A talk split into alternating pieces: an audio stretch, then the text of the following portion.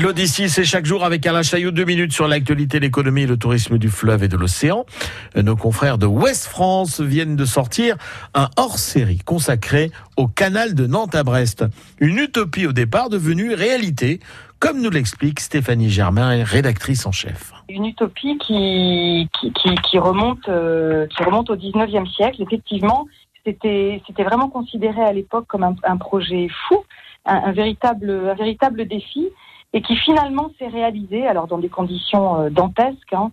Il a été notamment creusé par des prisonniers, mais ça a été aussi le déclenchement d'une belle histoire courte, mais d'une belle histoire économique, une histoire d'hommes et de femmes. Un vrai défi, je ne sais pas si aujourd'hui on se lancerait dans de telles opérations. Il y a des projets de canaux en Europe, même en France, mais à l'époque, ça semblait irréalisable. Le canal de Nantes à Brest, une construction titanesque aujourd'hui au service du patrimoine. C'est un véritable voyage à la fois très paisible, très vert, très agréable.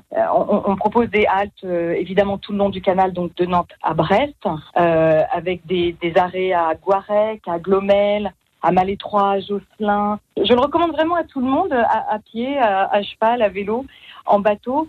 C'est une découverte tout à fait insolite ou méconnue de la Bretagne. Et c'est un voyage, d'ailleurs Thierry Guidé, notre ancien confrère d'Ouest-France, l'explique. Il avait écrit un très beau livre sur une longue déambulation le long du canal.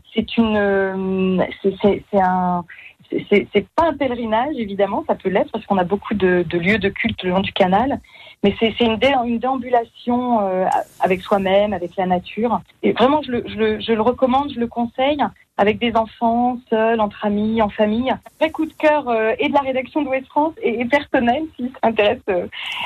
Mais c'est un vrai coup de cœur. On part toujours au bout du monde, au bout de la France, mais là, ce canal de Nantes à Brest...